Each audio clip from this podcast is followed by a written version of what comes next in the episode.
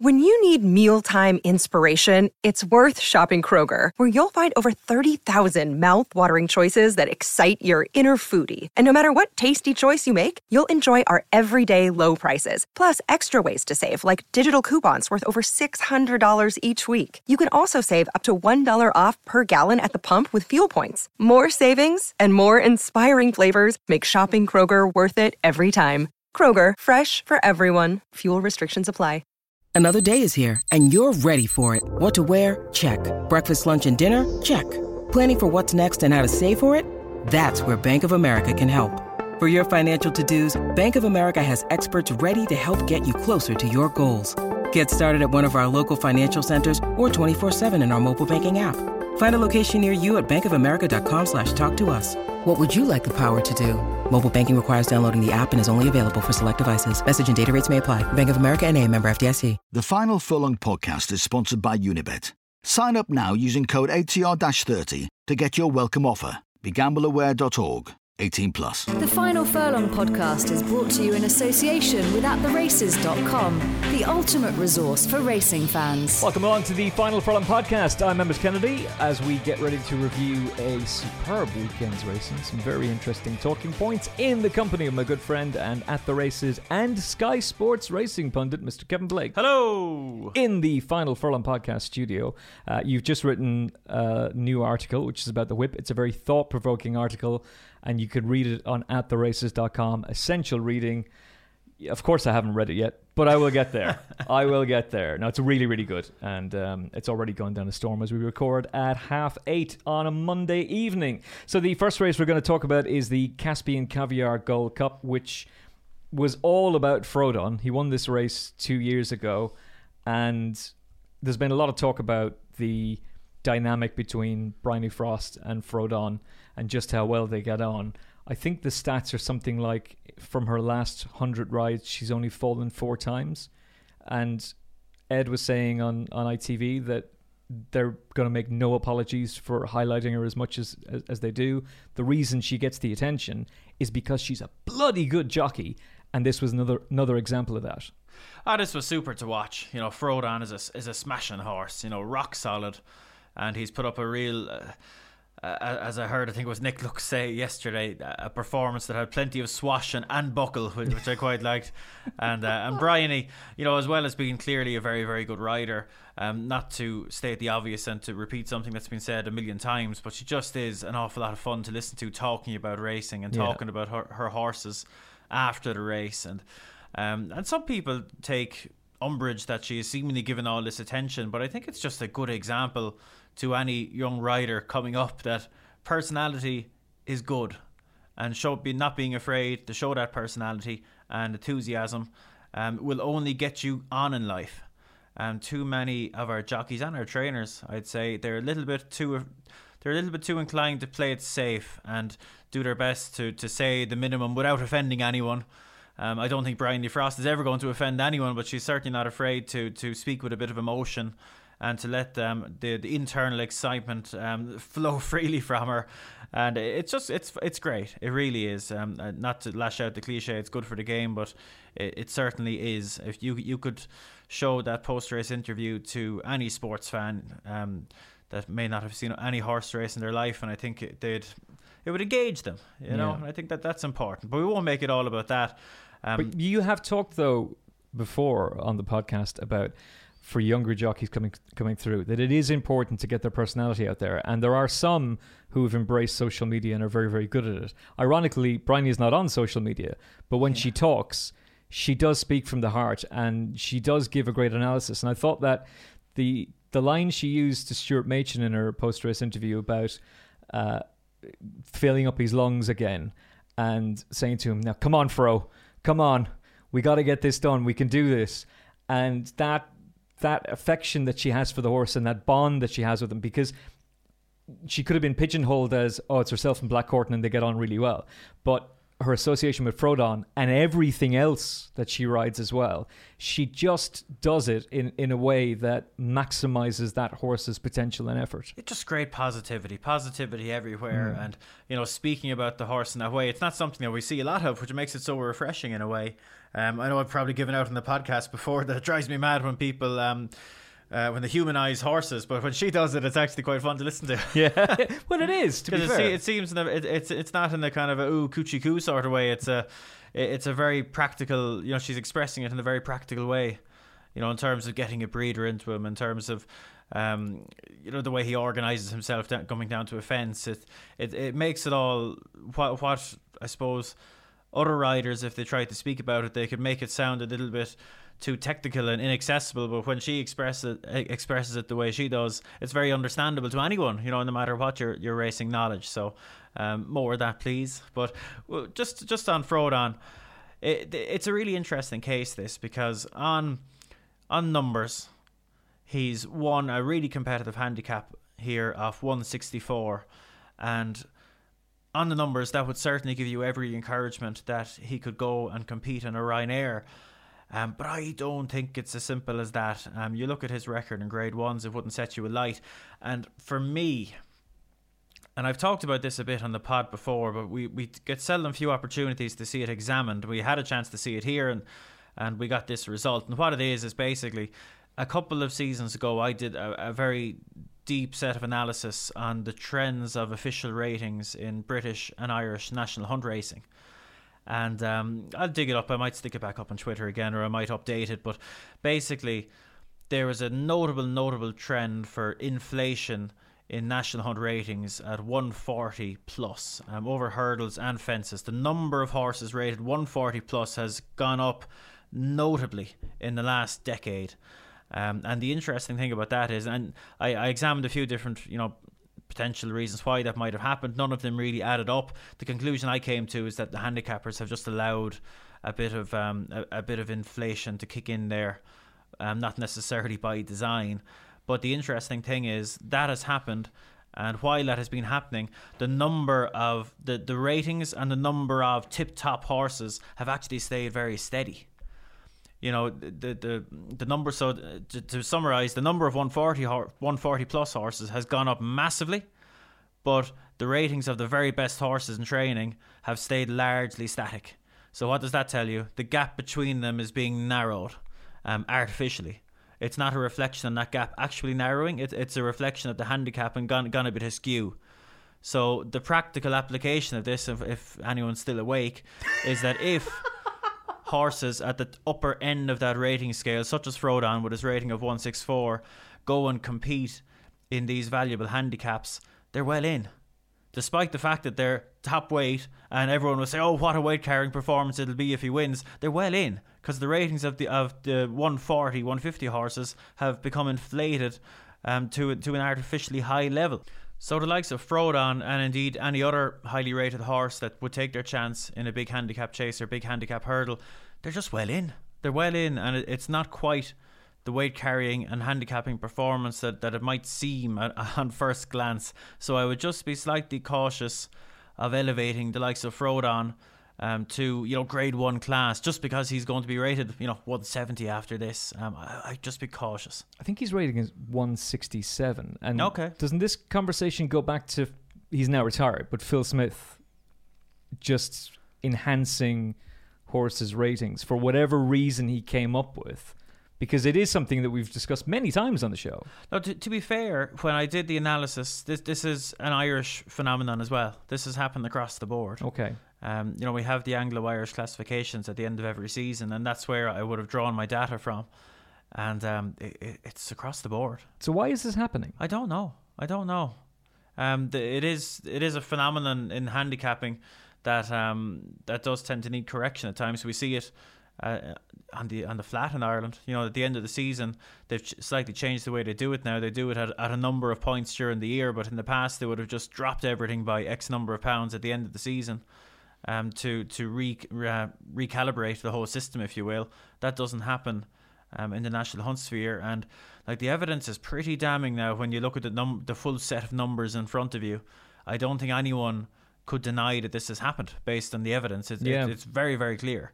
And it's just something to bear in mind. You know, I, I've talked about this. Some listeners might remember in the context of the Grand National, pretty much every year for the last four or five years, that um, these old trends that we had that you you know you, you couldn't win the Grand National carrying 11 stone. You know, you don't hear people talking about that anymore because it's it's gone out the window. And um, I think top weights winning these big handicaps is, is going to become more and more of a thing. If more of the big trainers come around to what's happened and they start running their 165 plus horses in the likes of you know the Hennessy and races like that, I think they'll clean them up. I really do.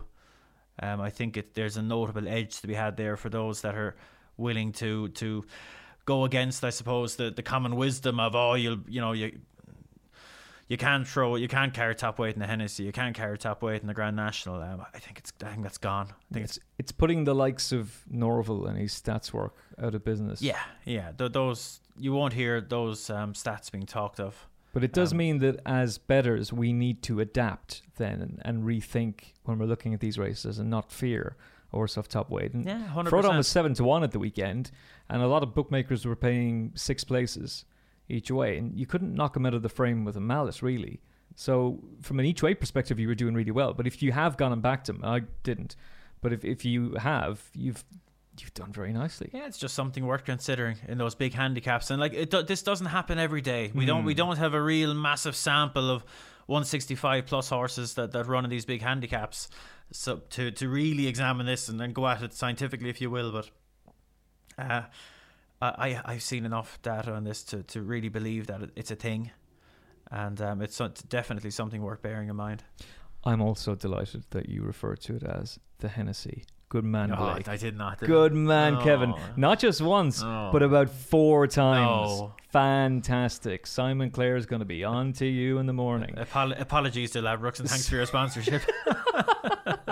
the Ladbrokes Hennessy. I'm telling you, rename it that. The Ladbrokes Hennessy. So the rating the Frodon currently has is 167. Min is on 163. Native River 165. Road to Respect 168. Un de Sceaux 169 alongside Bristol De Mai, who has the same rating. And then Altior is 175. So, ju- so Un de Sceaux is only rated two pounds higher than Frodon. yeah. Okay. Isn't that ridiculous? Yeah. It really well, is. Well, look, it, it is what it is. He's earned that rating, Frodon, to be fair. But, Well, I, but me- my, my, my, my, my view would be I just wouldn't expect him to, to just be a two pound worse off horse than, than Un de Sceaux if they're meeting in level weights off uh, in, in a grade one. yeah, if they run over two mile four in a grade one, Un de Sceaux thrashes him. Un de Sceaux is trees on, isn't he? Has to be. He has to be. So, and to be fair, that was one of the performances of the season so far. I was blown away Oh, by it's it. And look, I'm not throwing stones at Frodon. Yeah. Fabulous horse. Brilliant performance from horse and rider.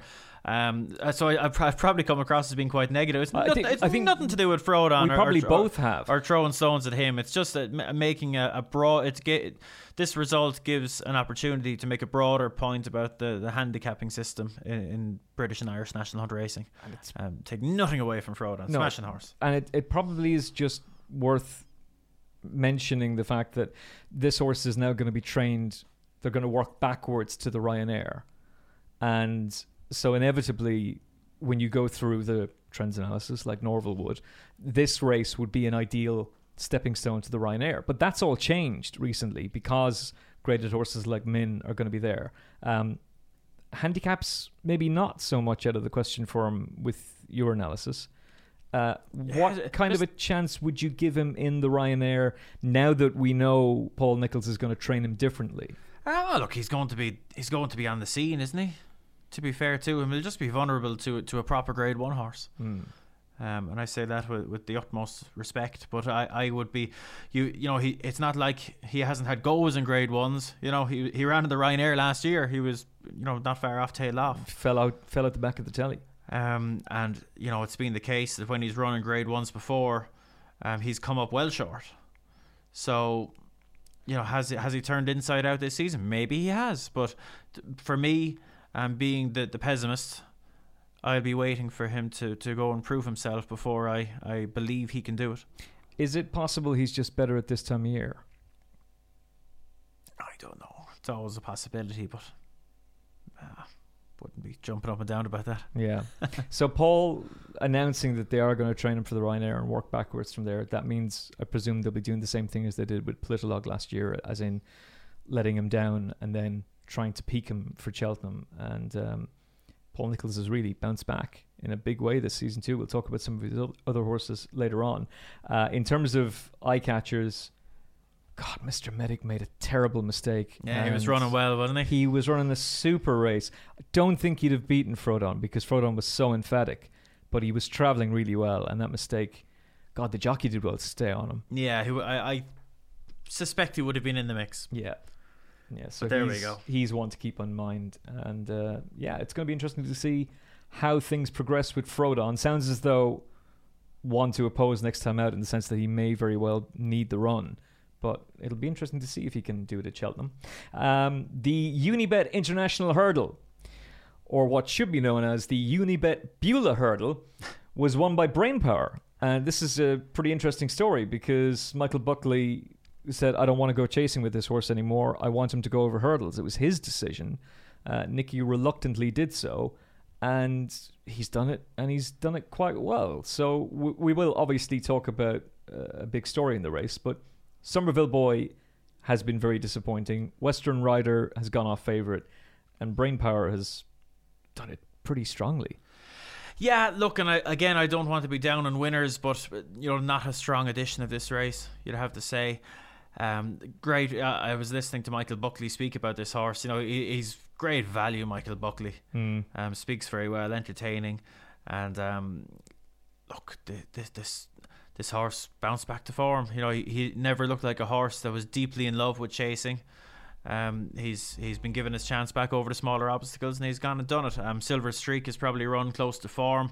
He's a 150 horse, you know, so that kind of kind of tells you where you are here in terms of. I was hoping this race might produce something that you know you'd be hopeful might be not quite a, a contender for the champion hurdle, but something that might be in the mix a little bit. Whereas this fella, I suppose, look, he ran in the champion hurdle last season and he was well beaten.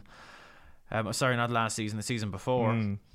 Uh, and yeah, look, He, he finished second in an Arkle, but in an Arkle that fell apart. yeah, yeah, and look, this this race, you know, Summerville boy didn't even go off favourite and um, ran very poorly. What is going on there? Um, I don't know. He doesn't look the same horse this season for whatever reason. Um, hopefully he can get back on track. But his two runs this season now have been very meh, very meh for a horse that, you know, all indications after that Supreme Novices were was that he could be one that could make the transition to open company, and he, he he's patently failed now twice. So pressure's on with Summerville boy. He was really struggling in this race. And I know I said after the Fighting Fifth in our review of that that Tom George is a genius at bringing his horses along and that I wouldn't be overly concerned about the Fighting Fifth d- defeat, that he'll be bringing him along to peak for Cheltenham. But you need to see something, and that was awful. No, no, very difficult to take positives from that. Mm. And uh, yeah, jury's out in a big way. And geez, the absolute dearth of champion hurdle horses in Britain is something else. Well, It's you know, quite frightening, with isn't the it? With the obvious exception um, of Buveur d'Air. It, it's ooh, Buveur d'Air there is going to be six hundred to one on in his in his two. In the Christmas hurdle and uh, and the contenders hurdle, unless Willie sends something over that could trouble him. But Well, not- that, that's the the the big story. The big talking point is that the horse who probably could have given them all a big race didn't line up in Laurina. Yeah, yeah. No, can't wait to see her out now. But it, it, clock is ticking. Yeah. Clock is ticking. And Samcro's not going to go to Ascot. He's going to go for the Ryanair hurdle at Christmas instead, which will be interesting because he won't have it all his own way there. That'll be a much deeper race. So we'll see how all that plays out. Uh, this also led to the retirement of the new one. He was pulled up. Um, we've had our fun with the new one over the years. Uh, I believe that when we did our season preview, you said, This is his season, lads. This is his year, which we've joked about for the last couple of seasons. To be fair, uh, as much as we've had our fun with him, he he was an absolutely top class horse. In grade two company, he was deadly. Ah, look, he's brilliant. He's a millionaire. You Yeah. know, there's not many horses can do that. Um, hugely important in the, the career of Sam. Um, Nige, I'm sure, will look back at him very fondly at, at the end of his career, whenever that is. Um, he hasn't had many better than him, um, certainly over hurdles. And look, just a great horse. You know, I think you, his biggest fans will probably look back on that champion hurdle. Everyone knows the one I'm talking about. Oh. Um, where it was a case of what might have been. Um, I suppose the fullness of time suggests that he, he mightn't have won anyway, but it was it was very unfortunate what happened. And of course, I'm talking about 2014, where he got badly hampered quite early on, uh, and finished off the race quite well to finish third, the Jezki. Um, just he a, fell in in the entry hurdle then after that, so I, I don't buy that. I think neither of us bought, bought that argument about the champion hurdle. That's, uh, no, but look, regardless, he's been a super horse. He's, yeah. da- he's danced every dance for a long time. He very rarely fa- failed to produce his form. Um, you know, it won't go down as one of the greats, but a fabulous, fabulous horse, and um, a real credit to everyone involved with him. Six seasons we've enjoyed his company, and uh, good old Tent has retired yeah, as well. Yeah, no, no, uh, again, another one that fits into a similar bracket. One of the one of the better ones we've seen in, in recent times, not to win a champion hurdle, if you will. And um, I suppose people forget with him. I, I was just looking back on his form again the other day, and you forget that like he missed. How long was it? A year and a half? Think, uh, uh, yeah, uh, when he made his day, seasonal appearance against Annie Power in the champion when he was might second. have been even the, the better part of two years. You know, of his prime. Mm he missed. I'm just gonna get get the exact numbers here. 703 days God. of his prime, and he still managed to finish second in that champion. Yeah, and to be fair to him, he came back, and he probably wasn't that, probably wasn't ever back to his very very best, but wasn't far off it, and you know was obviously good enough to go and finish second in a couple of champion hurdles and many other grade ones. And to win as he did last year in, in the race we just spoke about, the international hurdle was fabulous. You know, beating the new one I think I'd say Barry Geraghty he got a got a big kick out of that, and um, I credit to Nicky as well because he, he got him back. And I know we we we slagged the old tent um, over the years as well, but um, it's been from a place of love, and he, has been a, he's been another wonderful horse. I, he really has been, old boy, and I I I, genu- I genuinely appreciate you saying that because you know he would have won the champion if it wasn't for for us. You know, had we not transition Buveur d'Air to the hurdles. I mean, we, we robbed him of his champion. We, you know, we did that. But um, uh, fabulous and he'll go off to Martinstown now, and we'll be having brandies and celebrating him, and uh, absolutely superb. But uh, brain power is coming through, and Buveur d'Air still there. But uh, oh, Tent, he'll always have a special place in my heart. Yeah. Um, happy retirement to the two of those super horses. Yeah, I think the point you made about Sam Twiston-Davies as well is an important one because when he took the Paul Nicholls job, one of the the aspects of that, one of the, the stipulations was, but I keep the ride on the new one. And I think there was only once he got off him. I think it was the Christmas hurdle. He didn't ride him. Um, so yeah, hugely important horse for him. Um, Ooh, it's a Tizzard horse. Ooh, Rock Point in the Thistlecrack colours. Uh, one for Colin Tizzard under Tom Scudamore in the uh, Albert Bartlett Novices Hurdle. Um, the Grade 2, the Potato Race. And he looks like a horse who will be very well suited to the Potato Race come Cheltenham because you need to stay, you need to be tough and that's exactly what this horse is. Yeah, to be fair to him, um, you'd have to say, um, not to to sound negative in every race we talk about, but not the didn't appeal as being a vintage grade two novice hurdle by any means. I suspect he'll need to bring his form forward um, to get seriously involved in the, the, the proper potato race. But he looks to have the attributes you need for that contest, and I'm sure his connections will very much aim him at it and look to peak him there on the day. Another big win for Paul Nicholls with Harry Cobden on board came at Doncaster on at the races in the Summit Juvenile Hurdle. Uh, Quell Destin, he somehow managed to get up. He was being pushed along from two out, but he gets there to beat Elysees, trained by Alan King. Uh, Oi the Club Boys is one of the more interesting names. I can't wait for Tomo to commentate on him. Oi the Oi the Club Boys photo. Uh, it's a terrible Tomo. Jesus. it's a photo. And in this hotel room, there's something that you won't find in any other hotel. Oh God, uh, looks an exciting prospect, and th- the thing about him is that it's typical Paul Nicholls. He hasn't been afraid to run him. He's just he's had plenty of runs in France, and he's had plenty of runs for Paul so far. Yeah, he made hard enough work of this now because Mm. Elise, I thought, Elise ran a storm, and I thought he was going to he was going to get the job done there from two out. He battled away gamely, to be fair to him, and every time he needed a good jump, he produced one. It was a, a very very game performance from him. He, he could make up into a Fred Winter type of horse, maybe, um, but Quel, Quel Destin, um, if you will, was, was good and hardy. It just took him a while to to master the runner up now and to, to do what he needed to do. Um, I'd say I'd say his connections might have been hoping for some a bit more flash, perhaps. And look, maybe he'll get there. You know, he's had he had a bit more experience over hurdles than the runner up, but um, what's to say he can't come forward again from this? Do you think the stiffer track at Cheltenham would bring out more from him? Yeah, I'd say that would be a help to him for sure.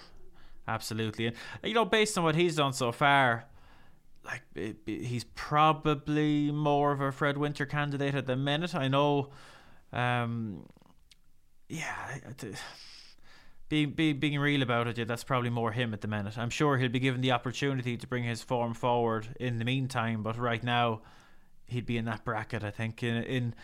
In, in a juvenile hurdle division that is re- very much uh, yet to be set alight. And it's also worth remembering that we don't always see the Triumph Hurdle winner until the Adonis. It can be quite late in the season until we see these horses, and uh, there'll be plenty of ex-flat horses and plenty of French horses who've come over that we don't know about yet. So it's very, very muddy picture so far. Yeah, I think Christmas time will tell us an awful lot in that division. Yeah, we learn an awful lot more around that time. Uh, there's the big race in Chepstow, and there's big races in Leopardstown as well. Breaking news, Kevin Blake. Campeador wins. He actually stays up and wins. Uh, Keith Donoghue was on the carousel ride. Uh, let me just briefly take you through. Fourth, fell, fell, win. Fourth, third, fell, wins at the weekend. He was good. He was good. And look, Keith Donoghue, we, we've talked about him before. He was a big part of the, the Tiger Roll story. And he's just a, Huge, gr- he's just a great story, full stop. He's a guy that really struggled with his weight in the past and uh, fought through it. You know, big. He was getting big support from Gordon Elliott, and um, he's he was entrusted with this ride, which I can't imagine you wouldn't have had loads of people sticking their hand up for. But he's gone and done it, and the horses jump well. The you know he's a horse that's all, always it's been clear has had loads of talent, and hopefully he'll go forward from this in the right way. Um, because you know on, on this like he he can go and compete in graded company for sure. He just needs to keep it together, and that was like the chat was before his his chasing debut that his, his you know his jumping had been very good. They were very happy with him, um, and he just has seems to have concentration issues. But fair play to Keith. Um, we'll see if he keeps the ride going forward. Um, but hopefully, uh, whoever is on him, just hopefully the horse just keeps his head right and does the right thing because he's he's um he's been Jesus. There hasn't been many. I suppose it's probably a bit unreasonable to call him unlucky because he's been the master of his own just downfall in a way. falling, He just keeps yeah. falling. Like, you can't. Uh, it's not like he's been brought down. if you've done it once or twice, you could say that. But when you do it like five times conservatively, like no, you have to say that there's a fundamental flaw there. But it's remarkable that he was doing that over hurdles, and yet he goes over fences and seems to ping them. well, you know, the, he didn't ping the second fence on his, on, on his chasing debut.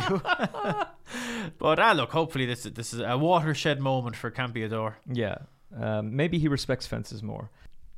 So that was JP McManus's silks in the winners' enclosure. JP McManus's silks, though, were uh, very much the focal point of controversy. I liked the way you're thinking was a horse that had many people not liking the way they were thinking after his ride under Mark Walsh in the 225.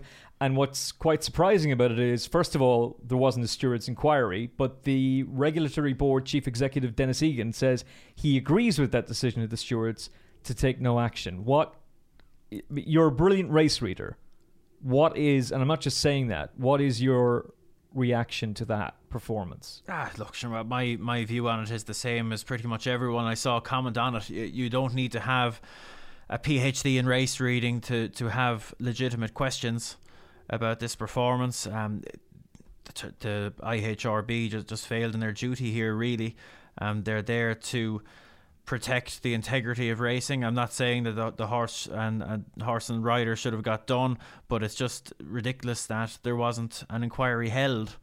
You know, this was a seven to two favourite, um, very eye catching performance, and you simply have to ask questions. You simply have to hold an inquiry, and to, to not do so was was ridiculous, really.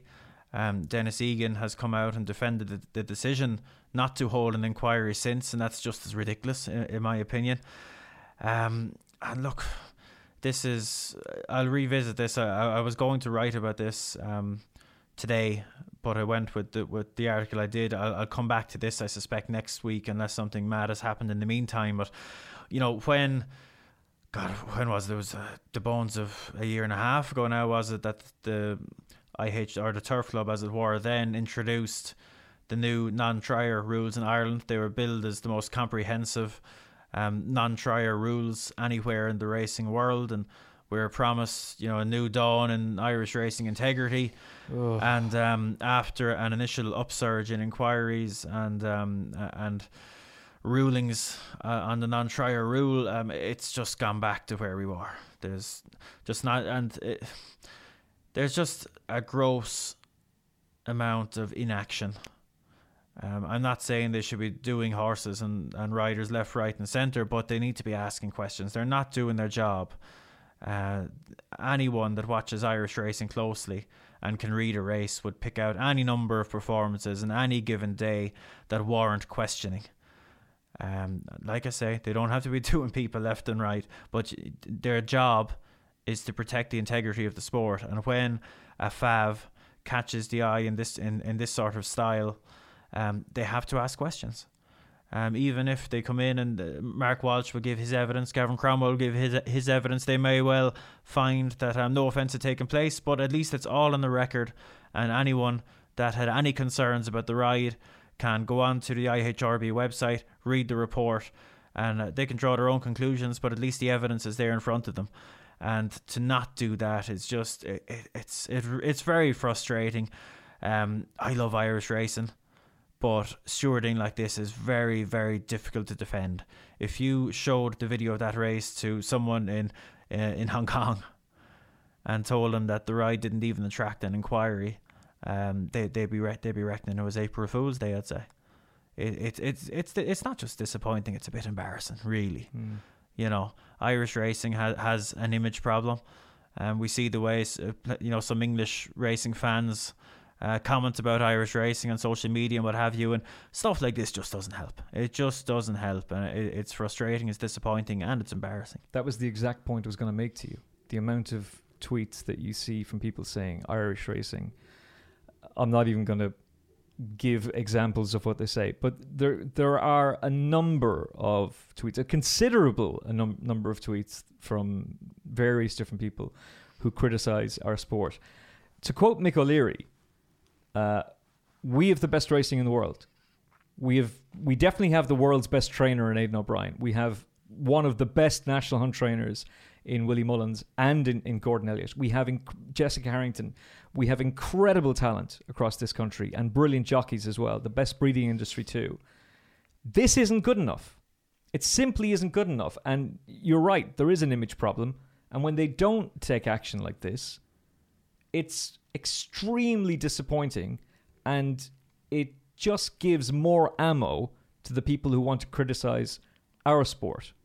Yeah, and look, you, you see the ones that do get done and they're, they're pulling in 50 to 1 shots that, that are probably just useless and um, for running and ro- riding inquiries, and yet they don't even ask a question for a 7 to 2 fav. You know, one that there would have been an awful lot of money placed on all around the, the, the racing and betting world, and um, it catches the eye like that.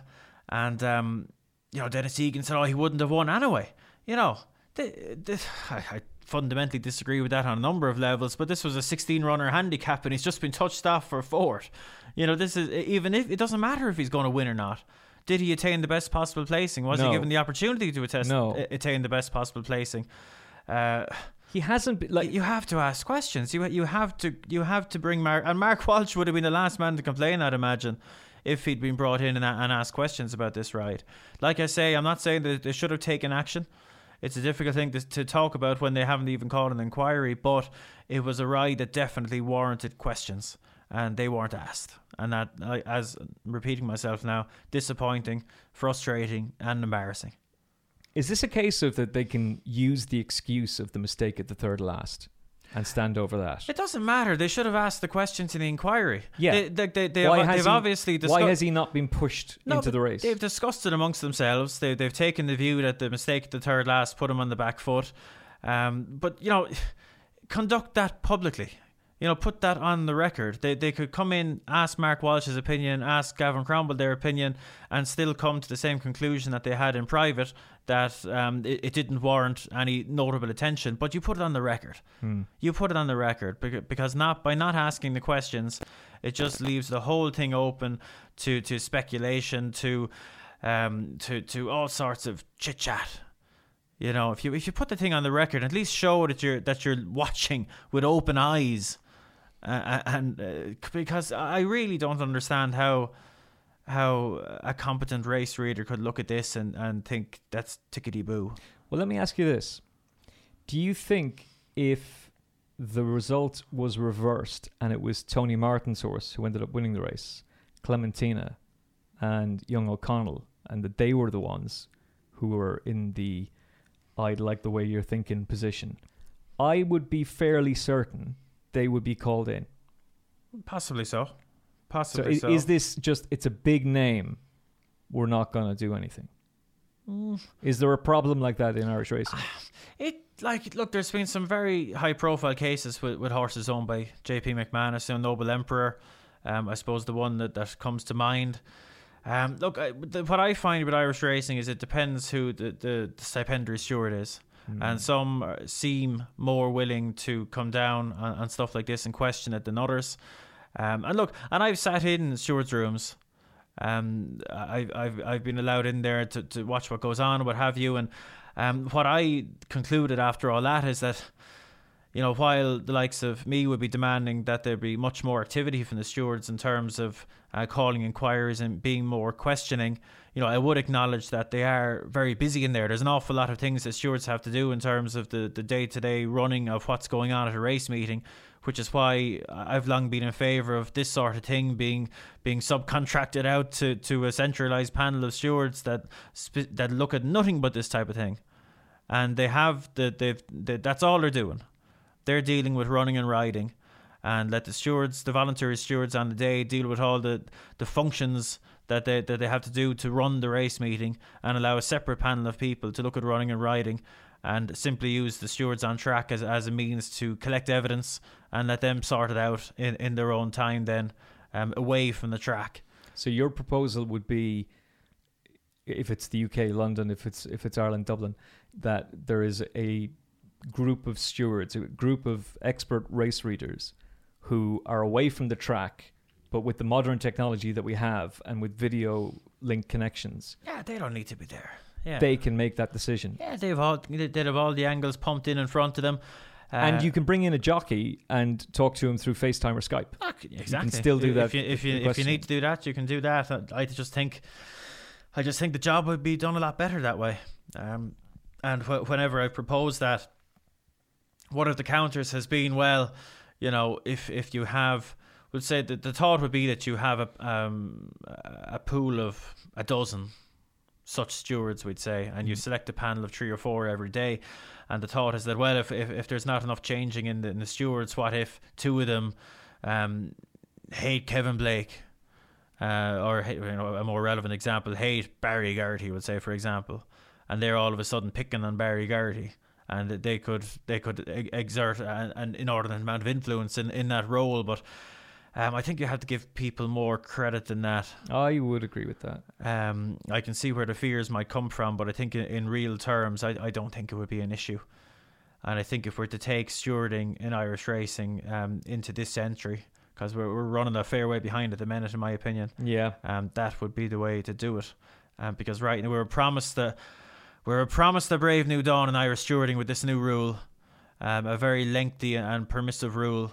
Um, and it's all about. It wasn't about whether you were trying or not. It was whether you were seen to be trying or not. You know, it was much more Uh, it gave the stewards much more power um, it, it, to do what they needed to do to regulate the sport. And despite a, an initial flurry, unfortunately, at the time there was plenty of cynical reaction saying, "Yeah, you wait and see." There'll, there'll be a rush of activity early on, and then we'll soon be back to where we were. And uh, unfortunately, that seems to be what's happened. Mm. It's extremely disappointing that that was handled that way. Um, but if you are a long time listener to the Final Furlong podcast, I think it's safe to say that that particular ride would feature in our old interesting ride of the week. That's one for old school fans there. Big time. Big time. Right, Kevin. Uh, you've done it to me a few times, so it is uh, is your turn. Here we go. I've got some pie for you right here.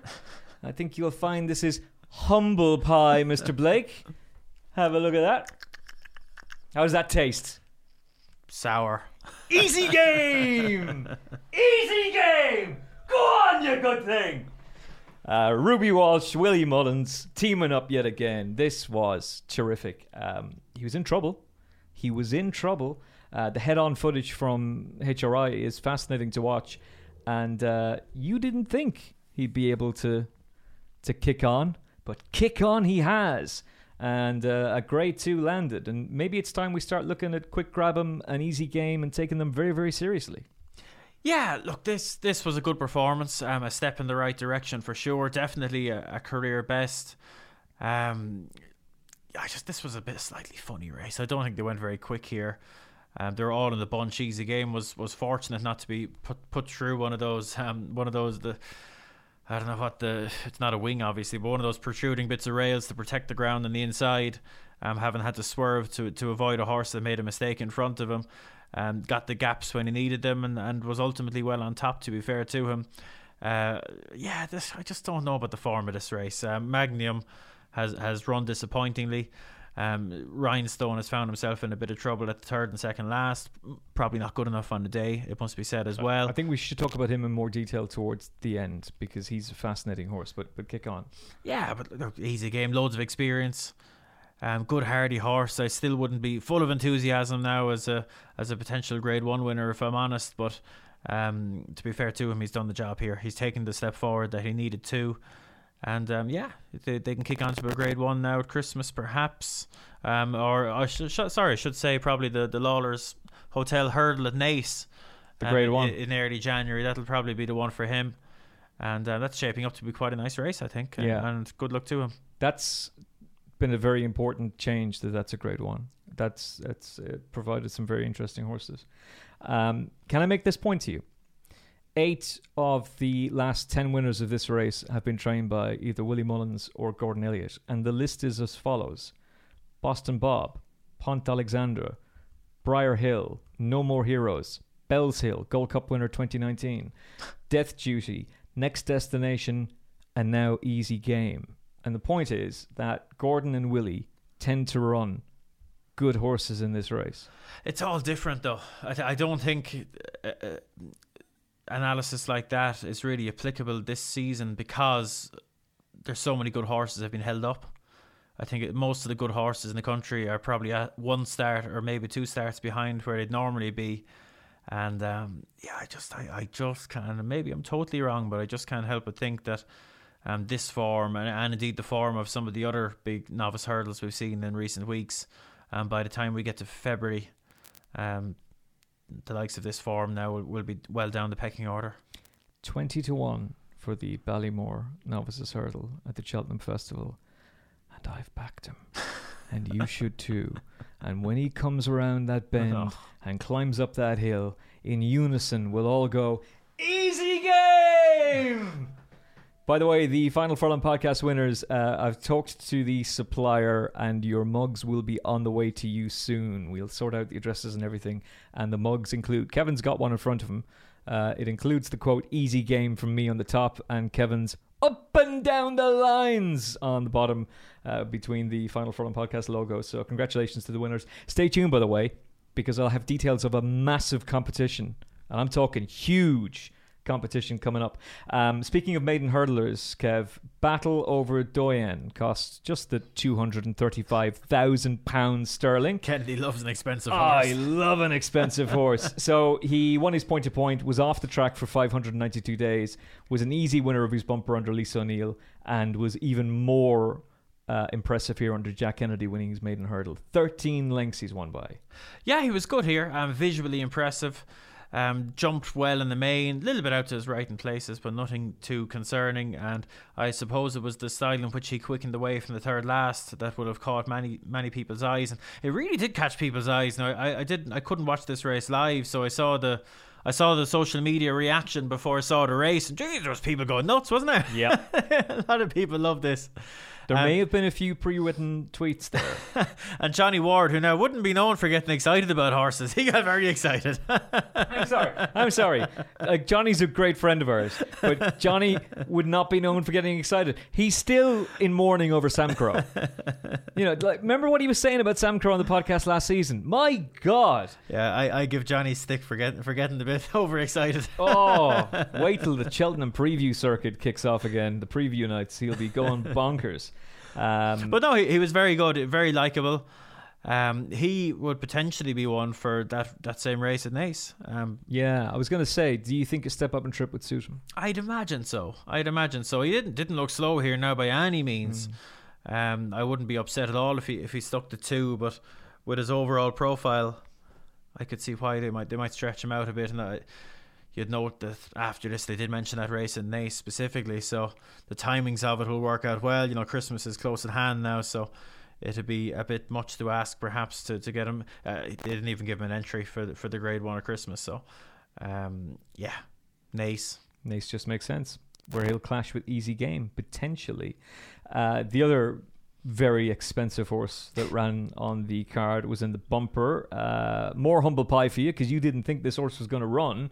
I did, Kevin Blake. You're like, it'd be, Said if he ran, he'd bolt up, but I didn't think he'd run. it'd be, they'd be asking a bit much of him now. Only two weeks ago. There's another slice of that hum- humble pie for you, Kev. Get stuck in. Uh, Four hundred thousand pounds sterling, which is what a hundred thousand euro now.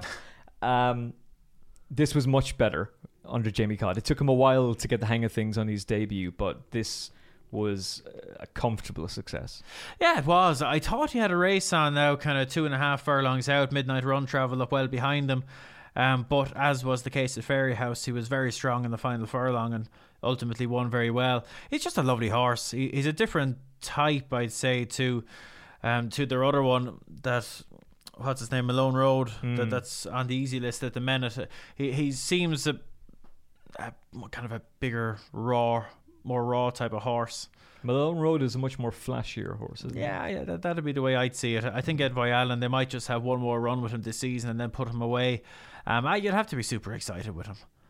You know, he, he's a he's a lovely, lovely horse, and um, you'd have to be delighted with Midnight Run as well. To be fair, he's run a, a super race in behind him and brought himself forward. But this was all about Envoy Allen and uh, Allah Allen. Who knows? Allah. And yeah, look, I think we we won't really get a good look at him until next season, and probably the season after that. Even I'd imagine Gordon will mind him.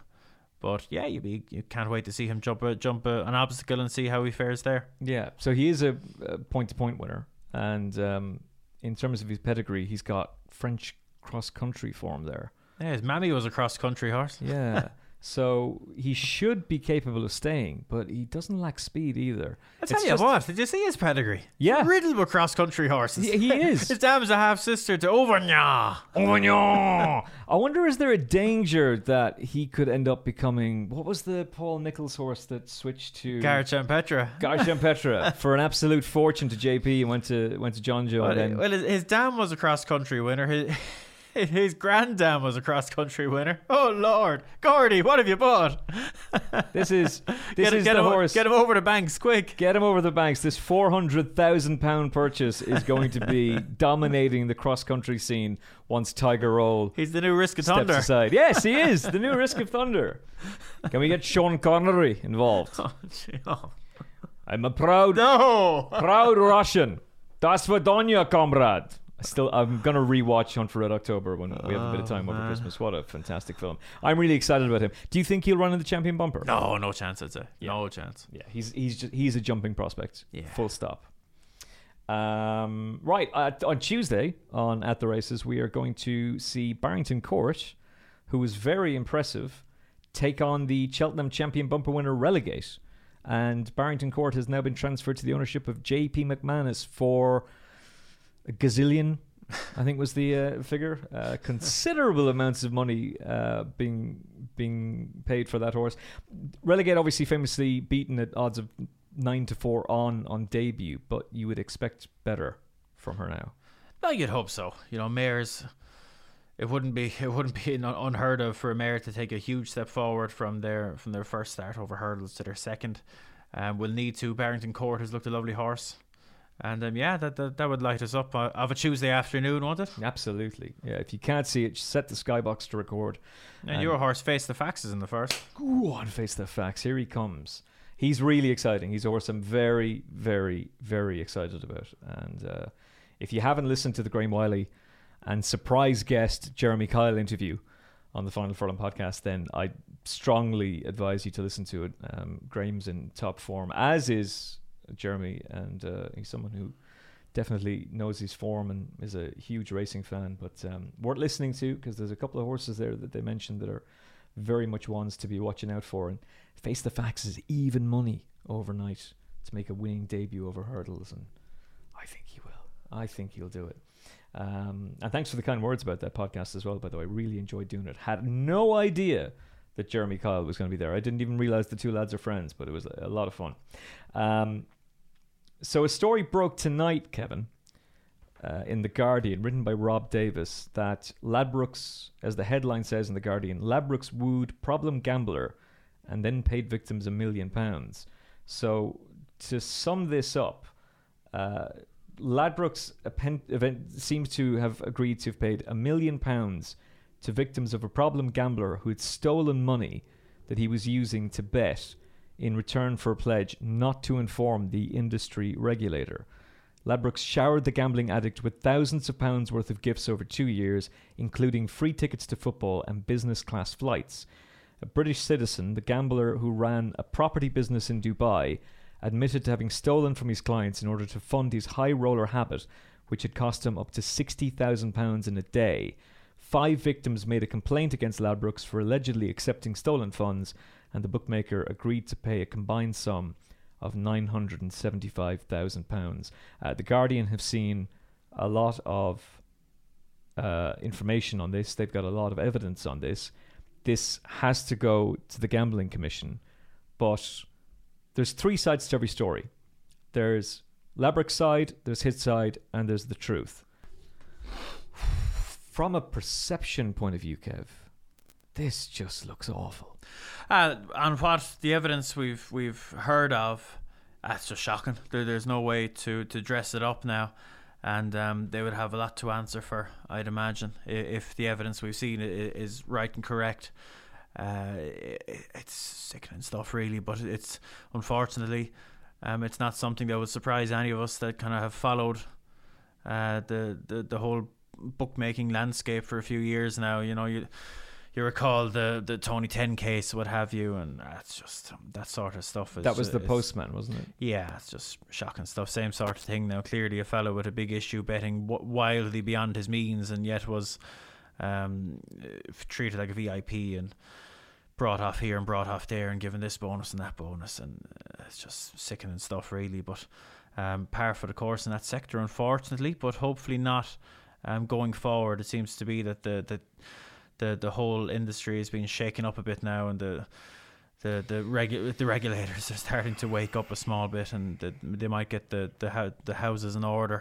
I'm- Um, long, long overdue. I'm really disappointed this has happened because, uh, and I highlighted it on the podcast years ago. I remember watching a, a documentary on Panorama on the BBC, and they were doing a feature on this woman who was a secretary in a bank, and in her role, she had access to funds from her boss, and she placed a bet. I think it might have been the Grand National, Scottish Grand National, whatever, but she ended up winning at a horse at thirty-three to one and then she had a fiver on another horse and it won at 50s.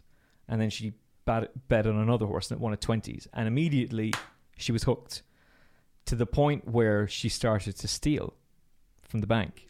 And the bank was taken over. She was offered a redundancy package as part of it, and she took it. And she broke down in tears in front of her fiance because she said, now that the bank has been taken over, they'll be looking closer at the finances, and uh, you know she'd been stealing from them. And the bookmaker in question was William Hill. They were named by the BBC. She'd been taken to a VIP day out to the Derby. She'd been given all kinds of treats, all kinds of specialist treatment. And when she went to them and said, I'm holding my hands up and I'm coming to you now and saying that I've stolen from the bank, she had no idea. She thought it was 20 grand. She'd actually stolen well over 200,000 pounds. She's a secretary working in a bank. How could she possibly have access to that kind of funding? Yeah, it's, just being it's it has been common practice in the industry. They they don't care as long as you keep punting. They're not going to ask any questions. Um, as long as you keep losing, I should say, they're not going to ask any questions. They will they will have incentivized you at every turn to bet more.